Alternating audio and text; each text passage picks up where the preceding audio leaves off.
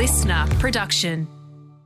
Hello, it's Katherine Gillies from Moon Muse, your Aussie astrology bestie, here with your daily astro tip for Thursday. Happy Jupiter Day.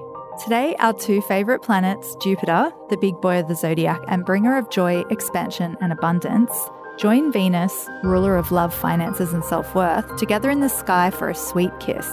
This meet cute happens about once a year and is a beautiful blessing, should you choose to receive it. There's a big focus right now on relationships and money, and luck is going to fall in your lap if you've done the inner work to reprogram your subconscious beliefs, especially with Chiron, the wounded healer, in the mix. Have you challenged your own inner truths and decided for yourself what you value? Jupiter and Venus are sprinkling luck and love into your life today, so be open to the universe's blessings. Tune in again tomorrow morning for your daily astro tip and don't forget to follow me on socials at Moon Muse.